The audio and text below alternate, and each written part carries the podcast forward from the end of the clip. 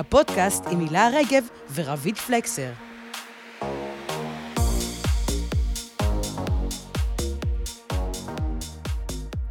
אני כרגע בסבב בחדר מיון, רופאי משפחה בהתמחות שלהם צריכים להיות בכל מיני אה, מקומות חוץ ממרפאה, אה, כדי לראות מה קורה בעולם הגדול. אה, בחדר מיון, לצוות הרפואי לוקח פי ארבע יותר זמן להתייחס לאישה לעומת גבר בהתקפי לב. גם לוקח 40 דקות יותר זמן להתייחס לאישה שסובלת מכאב מאשר לגבר שסובל מכאב, מכל סוג. אנחנו רואים הרבה פעמים יותר גברים שמגיעים לדלפק ובאים ככה מול הרופאים והרופאות ואומרים להם, בבקשה תטפלו בי עכשיו, אה, לפעמים הם גם יותר אגרסיביים, אה, לא בהכרח אגרסיביים, אבל הרבה פעמים יותר דורשים אה, שמישהו יטפל בהם. לעומת זאת, הרבה פעמים נשים, גם כשאני בודקת אותן, הן אומרות לי, תשמעי, אני ילדתי ארבע לידות בלי אפידורל, והייתי בסדר, אני לא אישה מפונקת. אני לא הייתי באה אם לא היה כל כך כואב לי.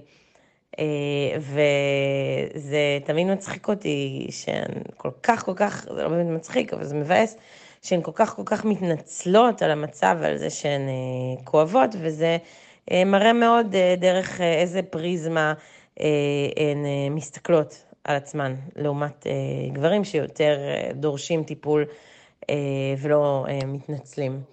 חזרנו! היי! היי היי, כאן הילה רגב. ורבית פלקסר. ושלי ברון, אלוהי הסאונד. אנחנו חוזרות אחרי חופשה אה, ארוכה. מאוד. אני מרגישה שכל פרק אנחנו כאילו מתנצלות ואומרות שהיינו בחופשה ומחלות אה, ילדים והכל עובר אבל חביבי. אבל אני, אני רוצה להגיד לך שבמהלך החופשה הזאת אני התחלתי לקבל כל מיני הודעות לאינסטגרם שלי מנשים שעושות עלינו בינג'. וזה נכון, מדהים. או אה, מתגעגעות. כן, או מה קורה, או מה נשמע, ואנחנו חוזרות אחרי פרק הציפורניים ששבר אה, שיאי ההאזנה. כן, חברות, וואו, מדהים. פרק ציפורניים. חברות כאילו שולחות לי הודעות כזה בפורוורד, בוואטסאפ של כל מיני חברות שלהן, וכזה, מה עם רביד והילה, הן לא עושות אה, פרק? מה כן, קורה שם? אז הנה, אה, חזרנו, אה, והפרק של הפעם, שאני מקווה שהוא לא יהיה הפרק האחרון, ותכף אני אסביר למה, הוא בעצם עוסק בנושא למה הרופא שלך לא מצליח לאבחן אותך. ועל רפואה מגדרית. ומי כמוך יודעת... ומי, אני תכף אספר את הסיפור האישי שלי, אבל... שאת כמעט נספית. אבל קודם אני רוצה לתת קרדיט למי שפתחה את הפרק, ואנחנו גם אה, נצטט ונשמיע אותה הרבה בפרק הזה, דוקטור עינב בכר, מתמחה ברפואת משפחה במכבי, שותפה יוצרת ומנחת הפודקאסט ירח מלא, יחד עם יעל זילברמן רומנו, שזה אחלה פודקאסט, אני ממליצה לשמוע אותו, אה, והיא מרצה על רפואה מודעת מין ומגדר, ופעילה חברתית ומקצועית בקידום רפואה שוויונית מיטבית. וואו. היא מדהימה. הכי מצחיק הסיפור שלנו, שפגשנו אחת השנייה בטעות, חיפשתי מוענות לפודקאסט הזה, ולא הכרתי אותה, והילדה שלי הייתה צריכה להיות איפשהו, והציעה לקחת אותה, כי ככה זה בשכונה שלנו, כולנו קיבוץ כזה וזה. אמרתי לה, תגידי, מה את עושה? עושה לי, אה, אני מתמחה ברפואה מגדרית, ואני אומרת כזה, יש! וואו, יש. זה הנושא של הפרק. אבל למה אנחנו עושות את הפרק הזה? חשבתי שנתקלת בה במסגרת המחקר שעשית, אה, במסגרת לימודי הרפואה המזורזים. שלמדת בחודש, חודשיים האחרונים. אה, אה, אה, ובכן, מאזינות ומאזינים יקרים, אנחנו, זה פודקאסט אישי, אבל אנחנו נהפוך אותו עוד שלב אישי יותר. כן. לפני בערך חודש ומשהו, אנחנו מדברים על תחילת ספטמבר 2022, אני הגעתי למיון. התעוררתי בבוקר, הרגשתי כאילו יש לי אה, כאבי בטן למות, למות, למות, כמו שעינב אמרה בפתיחת הפרק, עברתי שלוש לידות ולא הרגשתי כאבים כאלה. הטסתי את עצמי לרופאת משפחה, אה, רופאי משפחה לא מתעסקים עם בטן, שלחו אותי למיון באיכילוב. ישבתי ארבע שעות באיכילוב, קיבלתי נוזלים, כולם היו מאוד מאוד נחמדים, ואז השתחררתי עם ההבחנה שזה כנראה קלקול קיבה, וכדאי שאני אלך לאכול אורז או בננות או משהו שיגרום לי להרגיש יותר טוב. בסדר, רופאים אבחנו אותי, הסתכלו עליי, אה, רופאה פנימית מאוד מאוד נחמדה. בסדר, עברו כמה ימים, שוב פעם אכלתי משהו, כאבים אדירים, אדירים, רואה כוכבים, עולה נותנת כיף לאלוהים וחוזרת, באמת, משהו חבל על הזמן. שוב מגיעה אה, לרופאה, הרופאה בקהילה לא מתעסקת איתי, שולחת אותי שוב למיון. כאן כבר הייתי חכמה יותר. מה הדבר הכי חשוב לעשות כשמגיעים למיון? להתאפר למקרה שהרופא חתיך. לא, להפעיל קשרים. אה, להפעיל קשרים. חברה, אני עם הכאבי בטן, אני עם הכאבי בטן שלי כבר לא הייתי בשלב של לא איפור ולא זה. בסיבוב הראשון עוד התבדחתי עם רופאי, מה שהיה טעות. בסדר, כי את לא רווקה, אבל חברות שהן הולכות לאיכילוב, הן פותחות טינדר. אז אני מציעה לעבור... than a mile away. אז אורתופדיה ולא מיון. יש חתיכים, לא וגם מאמין, גינקולוגיה. לא אורתופדיה ולא גינקולוגיה, כי זה, טוב, אני לא רוצה להגיד מה אני חושבת על אה, רופאים זה. רפואה פלסטית. למה שתגיעי למי... רביד, אנחנו הלאה. נסחפות מאוד. סיבוב שני שלי באיכילוב, התקשרתי ליוליה, שהיא חברה שלי, שהיא רופאה, והיא דיברה עם הרופא שבדק אותי, והם דחקו אותי בעדינות וקצת מתחת לכללים לאולטרסאונד. אה, שבמיון לא כל כך אוהבים לעשות אולטרסאונד, זה עולה כסף, זה עניינים, כל מיני דברים, שלחו אותי לשם, ושם גילו שמה, שמה, שמה? אוקיי, את לא בהיריון. לא, שיש לי... תודה לאל. לא, לא, לא, זה כבר נגמר, חברים. אנחנו... אני רק זה לדבר על הריון אה, ולידה. את יודעת, תודה רבה שאת נלחמת- דמוגרפית, אבל אה, הציונות הדתית אה, ניצחה. אגב, זה אחת השאלות שחזרו שוב ושוב, והאבחון שלי, אולי את בווסת, אולי את בהיריון, כן, אולי ברור, זה, כי זה בטח, אמ, כן, כן, אולי יש ברור. לך התכווצויות. הדברים האלה של אנשים. אולי את ברור. אולי את מבייצת. מבייצת, כן, בדיוק. כמובן ושאלנו, שאלנו, "די, יש לי אבנים בכיס המרה. הם היו מאוד מאוד מרוצים מעצמם שראו אבנים בכיס המרה, הם אפילו אמרו לי, תקשיבי, זה קורה, את אישה בסוף שנות ה-30, עברת הריונות, הורמונים, יש לך כנראה אבנים, יש את זה לכולם, אנחנו לא יודעים אם זה הבעיה, סעי לחופשי. עברתי, נפגשתי עם גסטרו, החליטה שזה לא אבנים, קלקול קיבה, עניינים, בלה בלה בלה בלה בלה. אמרתי, אוקיי, אני מתחילה להשתגע, אני ממש ממש מתחילה לאבד את זה, כי הפידבק שאת מקבלת מהמערכת הרפואית, זה או שאת היסטרית, או שאת משוגעת, או שאת מגזימה. וכל הדברים האלה גורמים לך מאוד מאוד להתערער אה, בפני עצמך, ואז עשיתי את הדבר היחיד שאני עושה, העליתי פוסט לאינסטגרם. וש- ושפכתי את ליבי על מסך שחור, אותיות ממש וכאלה, אני אומרת, חבר'ה, זה מה שאני מרגישה, זה כאבים אדירים, אני לא יודעת מה לעשות. זה קרה לעוד מישהי, עוד מישהי נתקלה בדברים האלה, עוד מישהי הרגישה כמוני, ולפתע פתאום. מאות הודעות. מאות הודעות, באמת. כן. אמ, איזה דיכאון. זה היה ממש עצוב. קודם כל, הם, הם נתנו לי רעיונות של דברים שבכלל לא חשבתי עליהם, כאילו כל מיני כיוונים, אפילו את לא הולכת למחלות הנדירות של הדברים הגנטיים וכאלה, אבל כל מיני, את יודעת, הסתבכויות של אפנדצית, שחלה שהסתובבה? אנדומטריוזיס. את יודעת שאני השבוע הבחנתי שלושה אנשים בשלושה דברים שונים. אה, ברור, דוקטור אני כאילו. מרגישה שאני במקצוע הלא נכון, אבל אני רוצה רק לאבחן בלי לגעת ולחתוך אנשים. מה, את מאבחנת לפי תסמינים? כן. אם הייתי אומרת לך את כל הכאבים שהיו לי, אני לא מכירה את כל המחלות, בואי, למדתי רפואה באושוויץ בירקנאו, לא בהרווארד, אבל אה, כאילו... לא, את משוויצה פה באיזה סוג של כישרון שיש לך, אבל את לא מעמידה אותו ל... אני יודעת. לאבחן, את יודעת, דברים נוירולוגיים, עיניים, אה, גב, אני ממש טובה בגב, כל מיני פריצות דיסק למיניהם, פציאליס אני יכולה לאבחן בכיף, להבדיל בין פציאליס לסטרוק, סוגים של פציאליס, אבל בואי, אבל כאילו... הידע שלך מרשים מאוד. אה, אה, הבחנתי פה וטלפיים השבוע, וגפיים, סליחה, גם יש חברות שלחו לי תמונות של איברים. אז למה לא כתבת לי באינסטגרם? אני כתבתי לך דברים אחרים, אבל אנחנו אוקיי. לא... את אה, מהחברות שביקשת עזרה. נכון, נכון. נכון, נכון. אבל אוקיי. אז את מקבלת המון המון מידע ואת מתחילה לפסול דברים, וזה וזה בסדר, וכאלה, וגם עשיתי עוד איזשהם בדיקות דם, והייתי עמוסה במידע ולא קרה עם זה כלום, ובאמת התחלתי להרגיש יותר טוב. ואז אמרתי לעצמי, רגע, עשיתי את הבדיקות דם האלה, בוא נראה מה קורה איתם, סתם נכנסת לאפליקציה, רואה שערכי הכבד שלי, אני יודעת מה? 3,000. המקסימום הוא 70, ואני כאילו זה... עכשיו, בשלב הזה, התחלתי להפעיל אותך. התחלתי להפעיל כל אדם עם קשר קלוש שהוא לרפואה, ופשוט שלחתי את הבדיקות דם שלי שלי. לא קלוש. את מכירה רופאות טובות, אוקיי? את רוצה, את, כן, לת- לא, לא, את מכירה רופאות טובות. כן. את קוראת בדיקות דם ויודעת לאבחן? אני קוראת בדיקות דם, כן. אוקיי. אני קוראת בדיקות. דם. אבל מהמם. באמת שלחתי את זה להרבה מאוד מאוד אני גם אנשים. קוראת בקפה. אימא שלי אומרת שצריך גם רפואה מערבית וגם אה, זה תמיד. חבל, אני בונה פה. סיפור, כן, ואת תמשיכי. כל הזמן לא, כי נכנסת. חשוב יותר גם לערב רפואה אלטרנטיבית, לא רק רפואה בסדר, רפואה. אני אלך למדקרת, אוקיי? כן, אבל הלאה. קודם, כן. הגעתי למצב שהכבד שלי קרס. קרס, אני צהובה, הכבד שלי קורס, ואני כזה בבית, כי כאילו, אוקיי, יש לי איזה אבנים אולי, או אפנדצית, את או... כאילו סבא שלי הרומני הבן אנדומטריוזיס. 90 שהיה, כאילו, מהוויסקי. אני כאילו פסיעה ממוות. כן.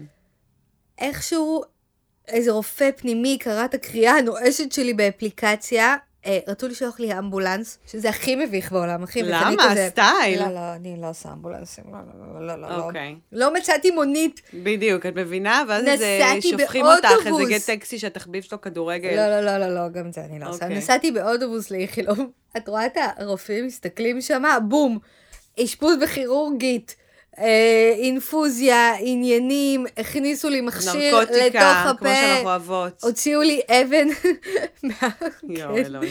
הציעו לי אבן מדרכי המרה, שפשוט יצרה שם דלקת והקריסה את כל הכבד. ובגלל שזה היה בערב ראש השנה, זו הסיבה היחידה שלא העלו אותי לחדר ניתוח באותו זמן. אה, מזלך, כי מזל. ערב ראש השנה, את יודעת איזה רופאים לא, לא, עושים לא, ברור, בערב את הזה. חס ושלום. אנחנו לא מתנתחות בערב, זה א' ב'. תקשיבי, אני הגעתי לא למצב... ערב, לא לילה, לא חגים, רק שעות של פרופסורים, ממי, בבוקר, תבואי אה, פרש. ב- אה, כשהפרק הזה יצא, אני כן. כבר אהיה אחרי הניתוח שלי להסרת כיס המרה. בעזרת השמש. אה, טפו טפו טפו, השארתי. צבא מסודרת, סתם, לא השארתי צבא מסודרת. אה, מה, אה, כאילו, את יודעת. אבל מה שאני מנסה להגיד, שהיו שלושה שבועות שבהם סבלתי מכאבים איומים. איומים. לא הייתה לי הבחנה.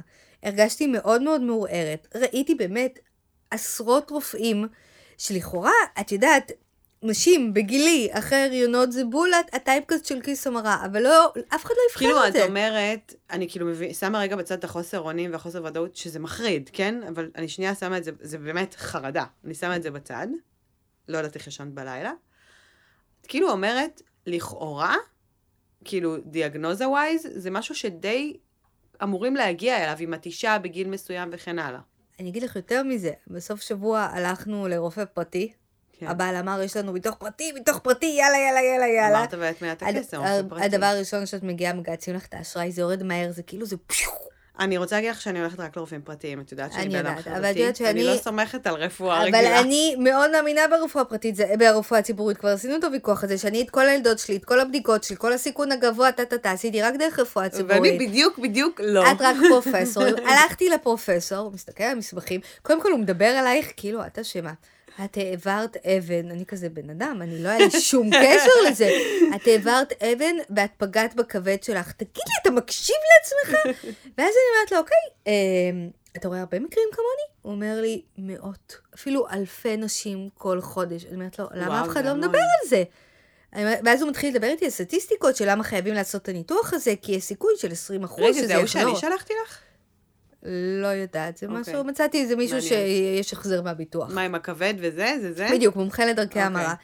ואז, את שוב, את מוציאה אותי מ... כן, זה כי זה עניין אותי, נו, תמשיכי. אני אומרת לו, אוקיי, יש כל כך הרבה אנשים, יש איזה שהם סטטיסטיקות מגדריות, כמה זה אצל גברים, כמה אצל נשים, איזה מחקרים שאתה יכול להפנות אליהם? עושה לי, לא, אין חלוקה מגדרית.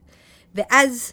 ואז הבנתי שלא רק שאנחנו, וזה מחקרים אומרים, מאובחנות יותר באופן שגוי אצל גברים מאשר גברים, שאנחנו סובלות יותר, המדע בכלל סופר אותנו. ואז התחלתי לקרוא ולנסות להבין. עכשיו, תנחשי כמה אחוזים מהמחקרים הקליניים בעולם הם נעשים אך ורק על גברים. אך ורק על גברים? אך ורק על גברים. וואי, אין לי שמץ. תרקי, תרקי מספר גבוה כזה. מה, 80 אחוז? כמעט. נו, אז תגידי. 75 אחוז מהמחקרים הקליניים על תרופות, על מחלות, על טיפולים, נעשים אך ורק על גברים. כן, זה make sense. ולמרות שהיה שינוי בשנות ה-90, ו- וכאילו חייבים להכניס עכשיו נשים, כל המידע הטיפולי של רוב המחלות למה? מה, בעולם... הם כאילו יותר מחצי מהאוכלוסייה שצריך להכניס אותם? אה, אני תכף אסביר לך. Mm. עכשיו, לא רק זה, ש- ה- אה, 85 אחוז מצרכני שירותי הרפואה הם נשים. הן צורכות יותר והן מתחילות בגיל צעיר יותר לצרוך שירותי רפואה. כלומר, לא רק שאנחנו הרוב, אנחנו הצרכן העיקרי. וכל הטיפולים, כל התרופות, כל האבחנות מתבוססות על אב טיפוס של גבר ששוקל 75 קילומטר 70. וזה גורם כל כך, כל כך, כל כך הרבה בעיות.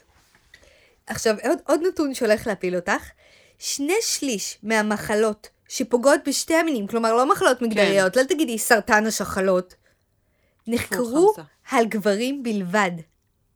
רוב הטיפול שאנחנו מקבלות היום מבוסס על ידע שנרכ... שנרכש אך ורק באמצעות על גברים. עכשיו, מה עוד? זה גורם לעוד כל מיני בעיות, כמו מה, למשל, נשים נוטות לחלות יותר במחלות אוטואימוניות. את יודעת מה זה מחלות כן, אוטואימוניות? בטח. הילה, ש- אה, נכון, תסבירי שכחתי. לציבור, אבל, לקהל המאזינות. לא, תסבירי, דוקטור תסבירי, פלקסר. מחלות אוטואימוניות זה מחלות מחלות שבו... שתוקפות את עצמן, בדיוק, שמערכת החיסון אה, תוקפת את עצמה. עכשיו, למה נשים יותר חולות בזה? כי יש להן תגובת יתר של המערכת החיסונית, שיותר פעילה אצלם. למה? כי אנחנו המטפלות העיקריות בילדים.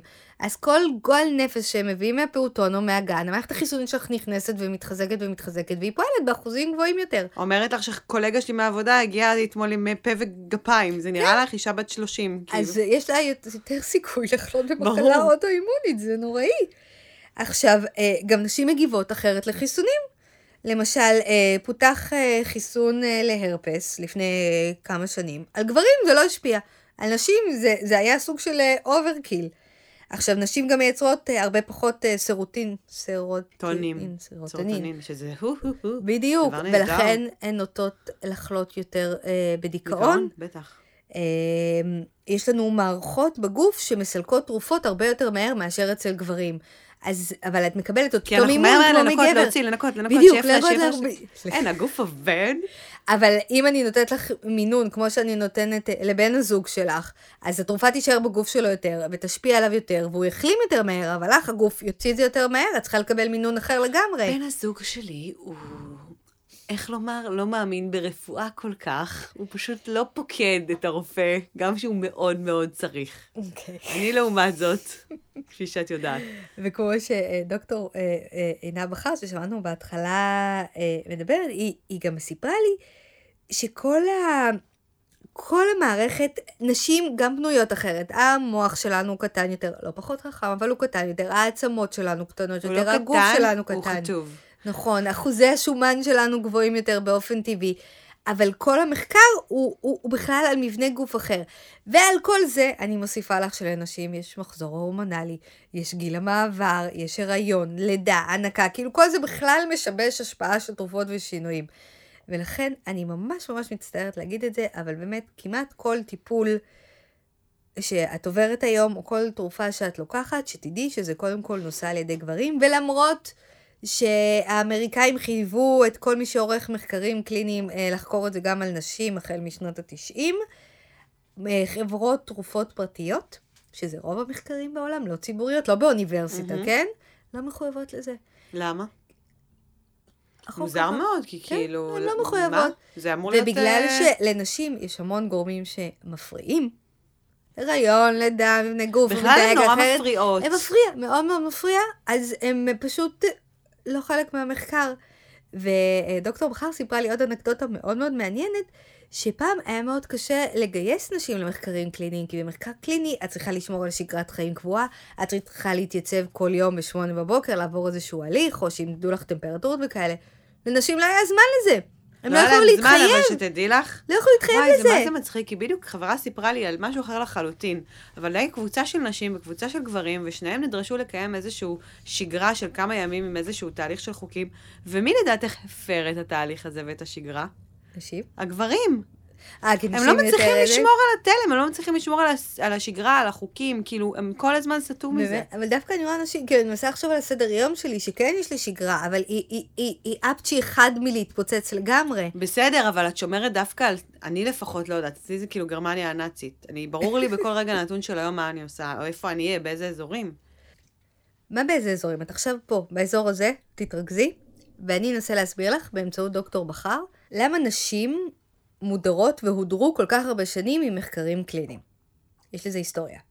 בשנות ה-50 וה-60 של המאה הקודמת קרו שני אסונות תרופתיים שהובילו לכך שגם תהיה גושפנקה של הוצאת נשים ממחקר רפואי. אחד מהם התרחש בשנות ה-50. אה, בשנים האלו נשים בהיריון התחילו ליטול אסטרוגן סינתטי, אה, בעצם הורמון סינתטי, שנועד אה, למנוע הפלות. שנים רבות לאחר מכן, שהעובריות של הנשים האלו היו כבר אה, בגיל, בגילאי עשרה או יותר, כל מיני ארגוני נשים חשפו את ההשפעה הנוראית שהייתה לתרופה הזאת, שבעצם הייתה מומים וסרטן ברחם ובשחלות, לילדות שאימותיהם קיבלו את הטיפול. אחר כך, בשנות ה-60, נשים רבות בהיריון השתמשו בתרופה שנקראת טלידומיד נגד בחילות, ועשרות אלפי תינוקות נולדו עם עיוותים קשים בגפיים. בעקבות האסונות האלה, ב-1977, מינהל התרופות והמזון האמריקאי, אה, ה-FDA, הוציא בעצם הנחיה להוציא את כל הנשים עם פוטנציאל הפריון ממחקרים קליניים בפאזה הראשונה. זאת אומרת, כל הנשים כמעט שהיו מגיל העשרה עד אה, גיל 40-45 הוצאו ממחקר קליני. בפאזה הראשונה יש כמה פאזות למחקרים הקליניים, זאת אומרת מההתחלה הן בעצם מוצאות מהדבר הזה. ההחלטה הזאת התקבלה בעצם אה, כאסטרטגיה הגנתית כזאת, אה, כדי להגן על אנשים, והיא התקבלה על ידי הקהילה של מחקר רפואי ממש ברצון. כי תמיד, לאורך ההיסטוריה, נישואים בנשים היו נחשבים מורכבים יותר. בגלל שנשים מבייצות, ויש להן מחזור הורמונלי, והזכר, לכאורה, יש לומר, יציב יותר. אני מבינה, רביד, היה לי קל כפמיניסטית להגיד, אה, אנחנו מסובכות להם מדי, יש כל מיני משתנים, וזה, מעדיפים לא לחקור אותנו. אבל בעצם כל ההדרה של נשים מהמחקר באה להגן עלינו.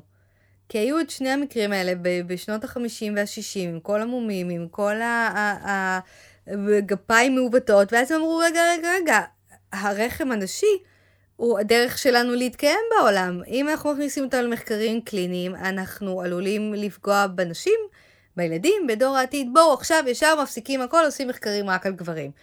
לא חשבו אפילו אם המחקר פוגע בזרע או משהו כזה, אבל נשים, נצר הבריאה, בואו לא נפגע בהם.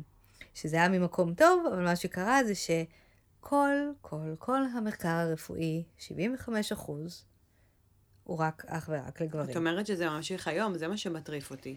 כי מחקרים רפואיים הם לאורך הרבה מאוד שנים. כן, ברור, זה מחקרי אורך. אז הרוב מתנסח. עכשיו,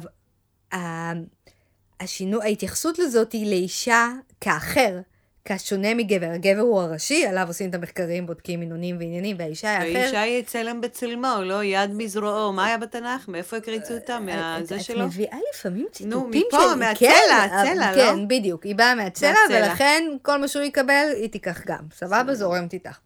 זה עד היום ככה, דרך אגב. לפחות אה, מבחינת הרבנות והמס בישראל, אבל זה בפרק הבא. עוד אין פה משטר דתי. בואי נשים דגש על המילה עוד. וואי, זה פרק אחר לגמרי. אנחנו עכשיו ברפואה נשית. עוד מעט סוגרים אותנו, בואי נדבר מהר, מהר, מהר, כל עוד מותר לנו. אוקיי. כן. אז אין מחקרים על נשים, אבל זה לא רק שאין ידע על, על נשים, זה גם דופק את כל ההתייחסות לנשים בתוך המערכת הרפואית. ובשביל זה אה, ראיינתי עוד אה, רופאת משפחה נהדרת שמתמחה ברפואה מגדרית, ואני אציג אותה אה, כראוי לה. אה, היא, שנייה, דוקטור ליאור ברוך, רופאת משפחה, מייסד, מייסדת לבריאותה, רפואה פמיניסטית, עוסקת מזה עשור ברפואה מודעת מין ומגדר וברפואה גאה. לבריאות הארגון שהיא אה, הקימה הוא מיזם ללא מטרות רווח שעוסק בהעלאת מודעות, חינוך רפואי, מחקר אקדמי ועיצוב מדיניות בריאות פמיניסטית. הללויה! הן שמונה נשות צוות ויש עוד המון המון מתנדבות. וליאור אה, בעצם רוצה להסביר מה קורה שעשרות שנים של מחקר מדירים ממנו 51% מהאוכלוסייה, ואיך זה מתבטא בשטח בפועל עכשיו, 2022, מה קורה לנו. בהחלט יש אה, פערים בהבחנה בין אה, המינים, אה, ויש נתונים מכל העולם שמראים שיעורים גבוהים יותר של הבחנה שגויה או מיסדיאגנוזיס בנשים אל מול גברים. זה נובע פשוט כי אם קבוצה מסוימת, כלומר נשים, לא נחקרו מספיק, אז לא בטוח שהן יענו על הקריטריונים להבחנה לפי הקליניקה, לפי הבדיקות וכן הלאה, וזה מוביל בסוף לפספוס. וזה רק צד אחד, כלומר יש מחקרים שמראים ש... אה, שמה שאישה אומרת במהלך מפגש רפואי נתפס כפחות אמין ממה שגבר אומר. אה, וזה נכון כשהרופא או הרופאה, אה, כל מין של רופא או רופאה, אבל בפרט כשמדובר ברופא גבר ומטופלת אישה, ואז אנחנו בעצם נתקלות פה בשני חסמים. אחד זה ש... שהמידע שהמטופלת מסרה נתפס כלא אמין ולכן פחות מסתמכות עליו או מסתמכים עליו בהבחנה. והדבר השני זה שגם אם לקחו את זה כבר כמשהו אמין, אה, זה פחות מתיישב עם מה שאנחנו לומדים או לומדות בבתי ספר לרפואה לגבי איך נראה, נראית קליניקה מסוימת, או מה אופייני. כאילו, באיזה וודג'? זאת אומרת, מה, את היסטרית? את, אה, את מגזימה בתגובה שלך? את בכיינית? את קולטת, את קולטת. אנחנו סתם שוביניסטים דוחים, אנחנו כאילו לא באמת יודעים, ואנחנו רוצים שזה יתאים לנו בדיוק לפרנזיק שאנחנו מכירים מה... משדה הזה, כאילו, מה, מה קרה שם בדיוק? את מגיעה לרופא. כבר הגעת לרופא, כבר מצאת זמן, כבר יצאת מהקטע של אני מדמיינת את זה, אני לא מדמיינת את זה, זה לא כזה נורא, אני יכולה לסחוב עוד, עוד יום, אני ככה כמוה, מה זה הקירה כירורגית בלילה לבד שאת במשרד? ואת מגיעה, ואז מתיישב מולך רופא או רופאה, כנראה מדור ישן יותר, וכל מה שאת אומרת לא אמין בעיניו. אה, זה לא מה שכתוב לי בספרים, זה לא הגיוני שכואבת לך עכשיו uh, הבטן. אמורה לכאוב לך בכלל היד. כן, כן, כן, כן. ואני... Uh, ואמורים להיות לך אשכים בין הרגליים, מה קורה? את צוחקת על זה, אבל אני אומרת לך שזו, כמי שהייתה בהרגשה הזאת, לא, לא זה לא, זה אני אומרת, את יודעת, אני כבר, אני עדיין, אני הרי מאזינה לפודקאסטים בצורה אובססיבית, ואני עדיין שומעת אה, כל מיני מרואיינים וברי סמכה. משתמשים במולה, במילה היסטריה כשמדובר בנשים. אז ברור שזה מסתדר, שזה כאילו, אוקיי, היא סתם היסטרית, היא סתם מגזימה, אה, סף הכאב שלה הוא כנראה מאוד מאוד נמוך, אז כאילו, אני יאללה. אוסיף לך זה, מאלה שעולם הרפואה אומר את זה ומחקרים מאוששים את זה, אנחנו כבר עושות את זה בעצמנו. ברור. לא, כמו, ש, כמו שדוקטור בחר אמרה. יש את המערכון של הזאת שמתנצלת כן. כל הזמן. נכון, האם מישהו אומר, כן, לא, אני... So זה sorry. נכון, אתה רואה כעת את הרחם שלי פה על הרצפה, כן. ואני מדממת, אבל זה יעבור, זה יעבור, לא, אז אני תמיד אומרת, אני, יש לי סף כ... סבל מאוד גבוה. מאוד אני... גבוה. כן. אז יש פה גם התניה חברתית, שנשים הן כאילו ליידי לייק, ומחזיקות עצמן, ויכולות כאילו כוח סבל. וגם שממסד רפואי, שאין לו את הדאטה ואין לו את הנתונים, הוא כאילו... אל תגזימי. אל תגזימי, יהיה בסדר, יהיה בסדר. ואז את בעצם צריכה מה, כאילו, אז... לא יודעת, ניתוח מעקפים והוא שולח כן. אותך הביתה עם אה, פרצטמול? אני... תקשיבי, אני התלבטתי אם להיכנס לקטע של הלב, כי תחום הלב, שהוא גורם התמותה מספר אחד אה, בעולם, ולכן יש בו סוג של פרסיז' והוא התחום הכי הכי אה, נחקר, אה, בעיקר אצל גברים כמובן. Oh. הוא, הוא מין נקודה אדומה אצל עולם הרפואה המודרנית, המגדרית, וגם נקודת השינוי. כי התקף לב אצל נשים נראה אחרת לגמרי. כלומר... שזה מטורף. ויה... כי, כי אני, כאדם שמכיר את תסמינים של דברים, תמיד שכאילו מישהו אומר לי שהוא לא מרגיש טוב, אני מיד אומרת לו, יש לך צרבת, יד שמאל, אתה זה, אתה לא מצליח לשאול, אני כאילו נותנת לו את כל הליסטה של התסמינים, רק לוודא שלא מדובר ב... כי, כי התקפי לב אצל גברים זה פתאום, זה, זה עורק שנסתם ואתה מרגיש ככה, אבל ואת אצל... ואת פתאום סיפרת לי ש... כן, לא, אבל אצל נשים זה קוצר נשימה, זה עייפות. זה זיעה, יש לי התקף לב כרגע לדעתי. כי אני עייפה ולא הצלחתי לנשום קודם בכניסה. אני רגע, אני אומרת הסיבות שהמאזינים והמאזינות אוקיי. שלנו אולי יזהו. זה בא לאט, זה עייפות, זיעה, כאב עמום שמקרין ללסת, אה, וכל כך לא יודעים לאתר את זה, ששימי לב, אחת מתוך ארבע נשים שמגיעות למיון עם סימנים של התקף לב, נשלחות הביתה. ואז הם יגיעו שהמצב כבר יהיה הרבה יותר חמור. וגם גילו שלמשל תרופות להעמסת קרישי דם ועיצוב והסתירות בלב, הן פחות יעילות על נשים, אבל רושמים אותן כמו לגברים. כלומר, אם את כבר מצליחים לאתר לך את זה, אז רושמים לך תרופות שלא מתאימות לך. אבל זה בדיוק העניין, שאני כאישה שלכאורה יודעת את התסמינים וסופר מודעת וסופר משתמשת בשירותי רפואה, אם חס וחלילה הייתי מרגישה את אחד מהתסמינים האלה, את כולם ביחד כנראה, כמו שציינת, כן. כי עייפות בואי.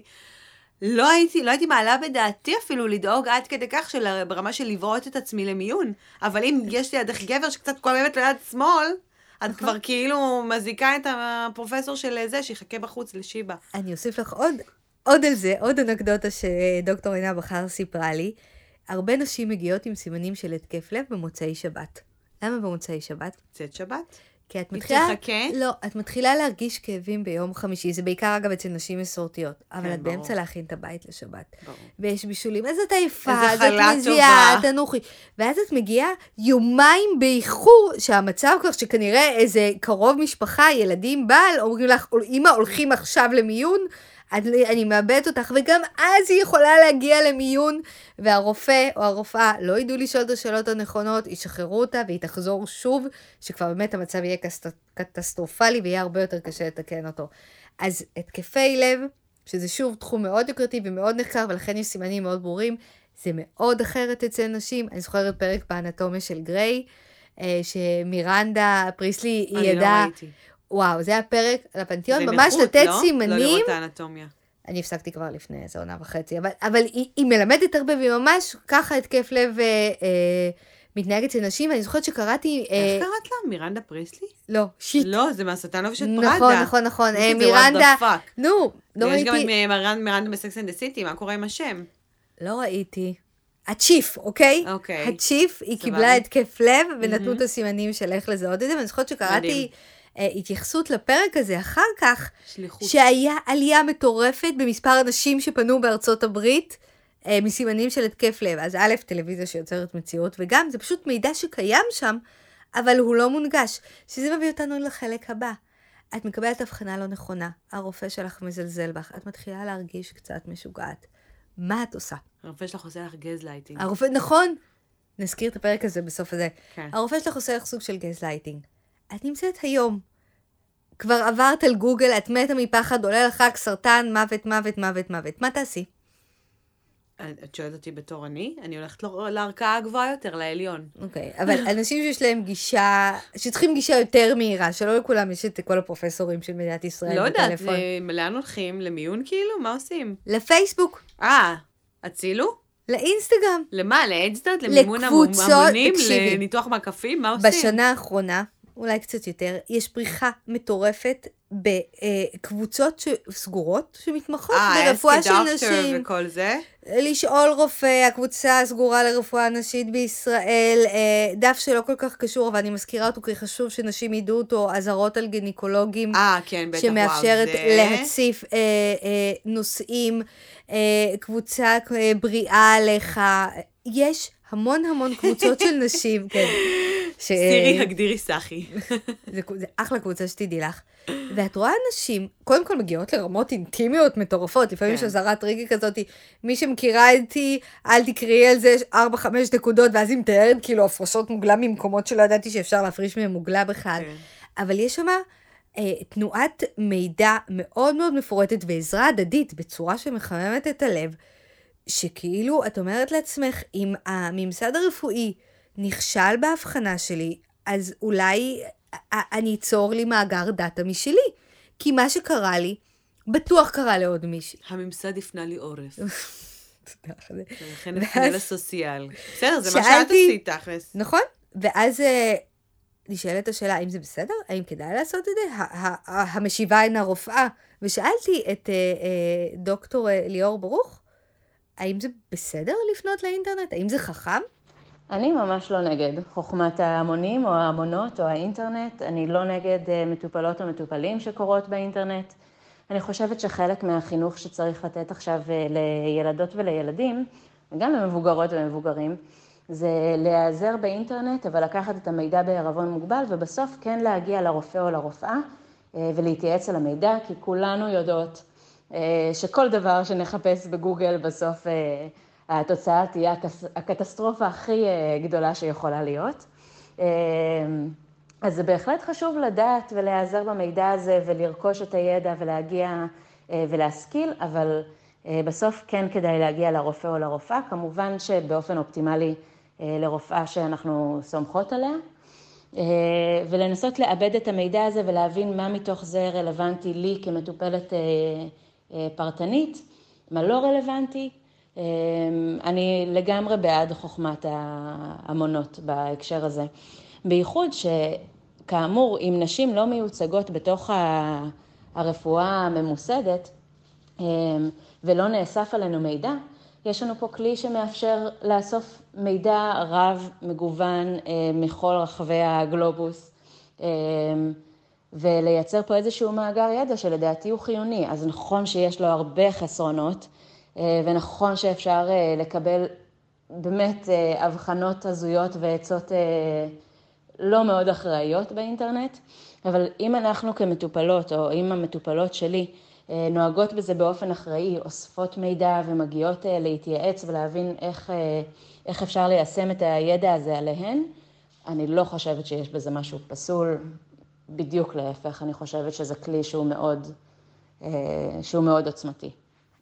את מבינה שזה לא רציני וזה לא הגיוני וזה לא אחראי, כן? קודם כל אני רוצה להעלות את ההסתייגות, שכמו שדוקטור אה, ליאור ברוך אמרה, אנחנו לא ממליצות לאבחן את עצמך אך ורק דרך האינטרנט, אלא תמיד להתייעץ עם אה, סמכות רפואית. אבל אני, למרות ש, שהפרק הזה מאוד דיכא אותי, אני רוצה אה, ל, לסיים אותו באופטימיות. כי דברים משתנים. דברים משתנים כי הזמן עובר ואינטרנט והייטק, ודברים משתנים כי גם הרופאים ה... המבוגרים יותר מבינים שהמצב הזה לא יכול להימשך. חשבתי שתגידי מתו. הם ימותו. אז מכירה את המערכון של ארץ נהדרת, בסוף כולם מתים? שהם אומרים כזה, כן. ששאול ואירנה, כולם מתים, כולם מתים. גם הגישה הפטריארכלית, הפטרוניסטית של עולם הרפואה המודרני כלפי נשים, ת, תיגמר בסופו של דבר. עוד מעט לא תצטרכי ללכת לרופא, יתפללו עבורך ואת תחלימי. פשוט נוראית. אני יותר... מצטערת, אני נסערת עדיין אחרי אוקיי. הבחירות, וזה יש, קשה לי וכואב לי. אני בוחרת באופטימיות בכלל, בכללי. אני חושבת שהמערכת הרפואית נפתחת, אין לה ברירה.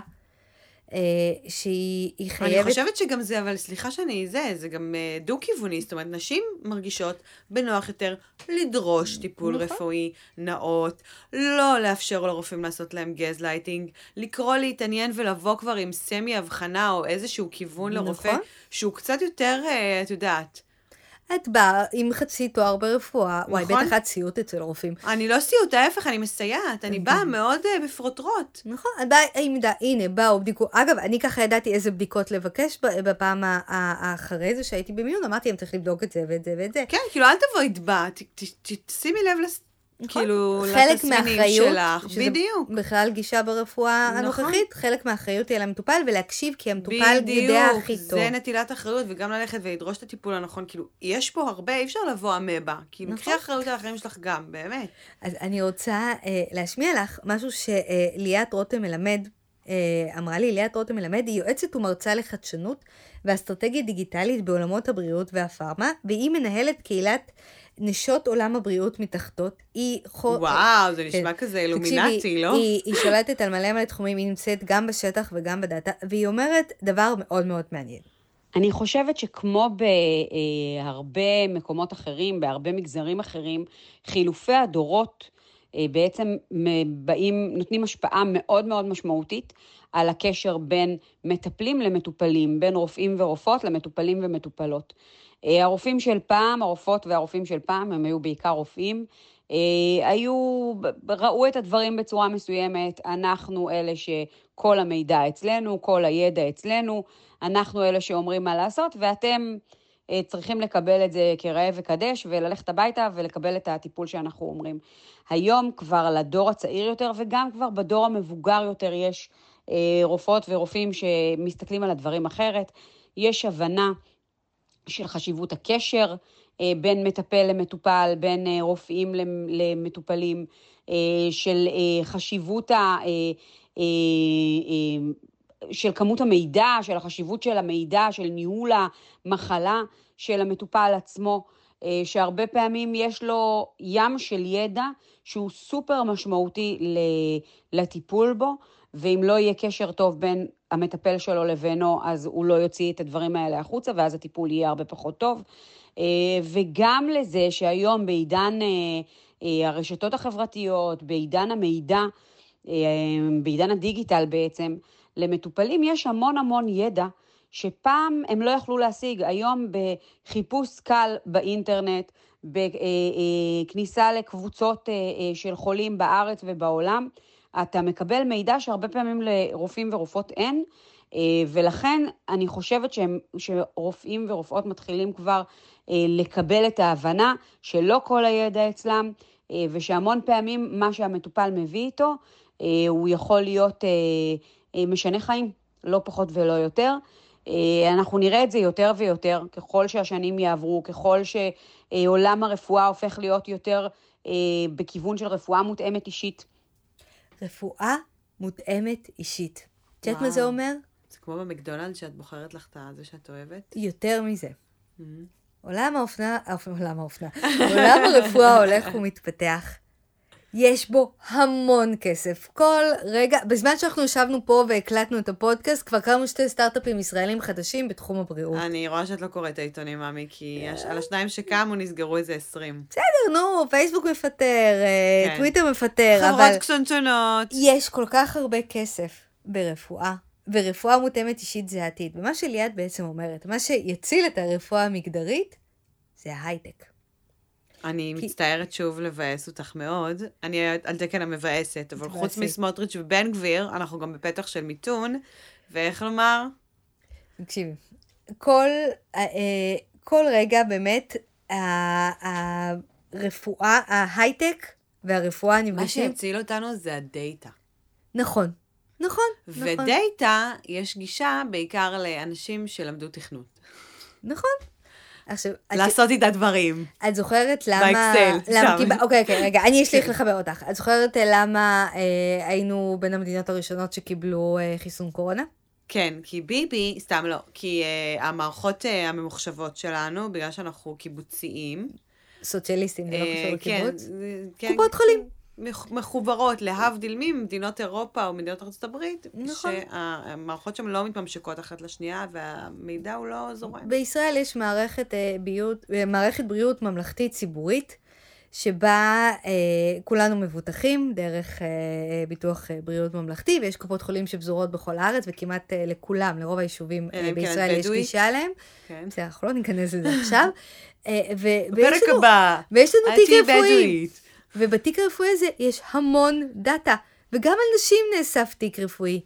וברגע אה, שימצא, וזו אפשרות שליאת העלתה, ברגע שנמצא אה, סטארט-אפ נכון, שיקודד את כל המידע הזה, שכמובן תתאפשר לו הנגישות למידע הזה, תחשבי איזה, איזה ידע יהיה על בריאות של נשים ישראליות בגילאים שונים, ידע שנאסף משנות ה-70 עד עכשיו. מדהים. זה מטורף. חלומי. כמובן שצריך uh, לשאול שאלות על uh, מה עושים עם הדאטה הזה, איזה שאלות שואלים, מי מקדד אותו, האם יש הטיה כן. מגדרית בקידוד הזה, uh, אבל איסוף דאטה... כי גם המתכנתים ברובם הם גברים, בדיוק, אז את יודעת. בדיוק, אבל ברגע שנחבר... דיה לצרה בשעתה. אני, יש לי שתי הערות, כן. נ"ב 1 ו-2. נ"ב 1, לא התייחסנו כל כך, אבל חשוב להגיד, ואולי אף נעסוק בפרק נפרד, בכל הנוגע למחקר סביב אה, מיניותה של האישה, זאת אומרת, המיניות כלל לא מדוברת, מתייחסים לרפואה אה, גינקולוגית כאל... אה, הדבר הזה שמשמש תנור להבאת ילדים, נכון. וואנס סיימנו איתך, או נגיד אה, יש נגיד דברים שאת יכולה להפיק הנאה מאיברי המין שלך? לא, זה כאילו את לא. את קראת את המחקר שחקר בטח. את המחקרים שאמר שבגלל שרוב החוקרים היו גברים, אז רוב המחקרים שעוסקים בגונקולוגיה באמת עוסקים בפריון אה, ולידה ולא במיניות. בגדול, את לא entitled to have sex and have fun, ואת גם לא entitled, כאילו, את לא מעניינת once סיים להביא ילדים, אז ביי תלכי. אה, את מדברת על גיל המעבר כאילו, כן, כבר? כן, ביי, השתמשנו בך. אין שום כמעט רפואה לגיל הזה, זאת אומרת, זה הכל נשים מגלות זה, בעצמן. זה בדיוק מה שאני מנסה להגיד לך. אני גם פעילה בקהילת הפמטק הישראלית, ואני רואה התעוררות. אני רואה מיזמים שבאים מנשים, שמחפשים כסף, שמחפשים שיתופי פעולה, שבאים בדיוק לחקור את העניין הזה, גם בריאות של נשים בנושא פריון, פריון ולידה, במיוחד במדינה מעודדת ילודה כמו ישראל, אבל גם uh, מיניות.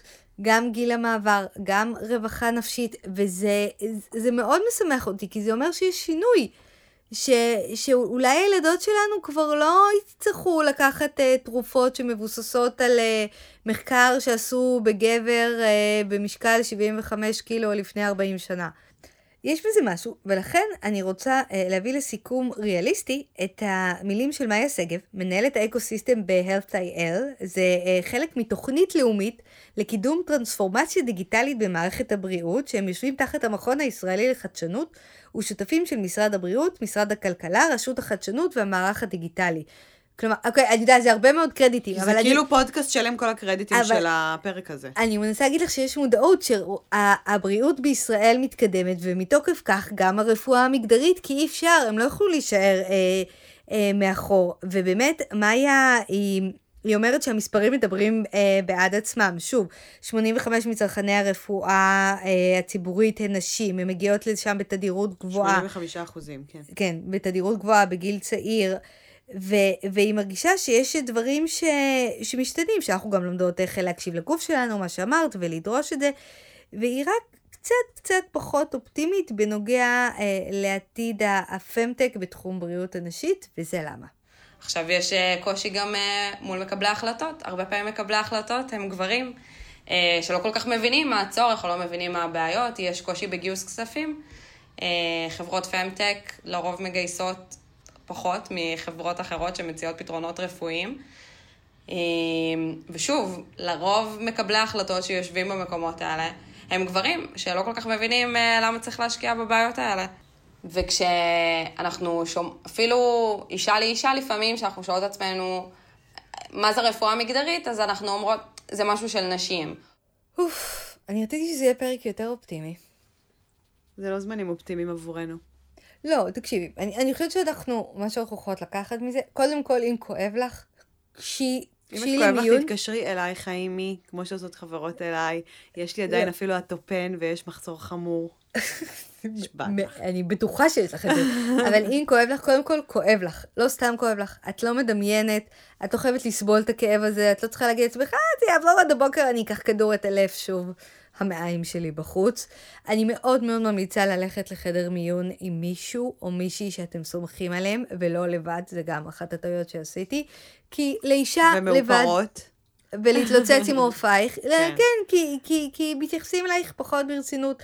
זה אפילו לא במודע לדעתי, זה פשוט uh, הטיה, הטיה מגדרית, uh, שכאילו uh, היא, תראי, היא מגזימה. תראי, זה במקרה שמתייחסים אלייך, פשוט כאילו, באופן עקרוני יש בעיה בחדרי מיון, אבל זה כבר עניינים אחרים של מתמחים ורופאים. נכון, לא, לא, לא, אנחנו לא נכנסות לשם.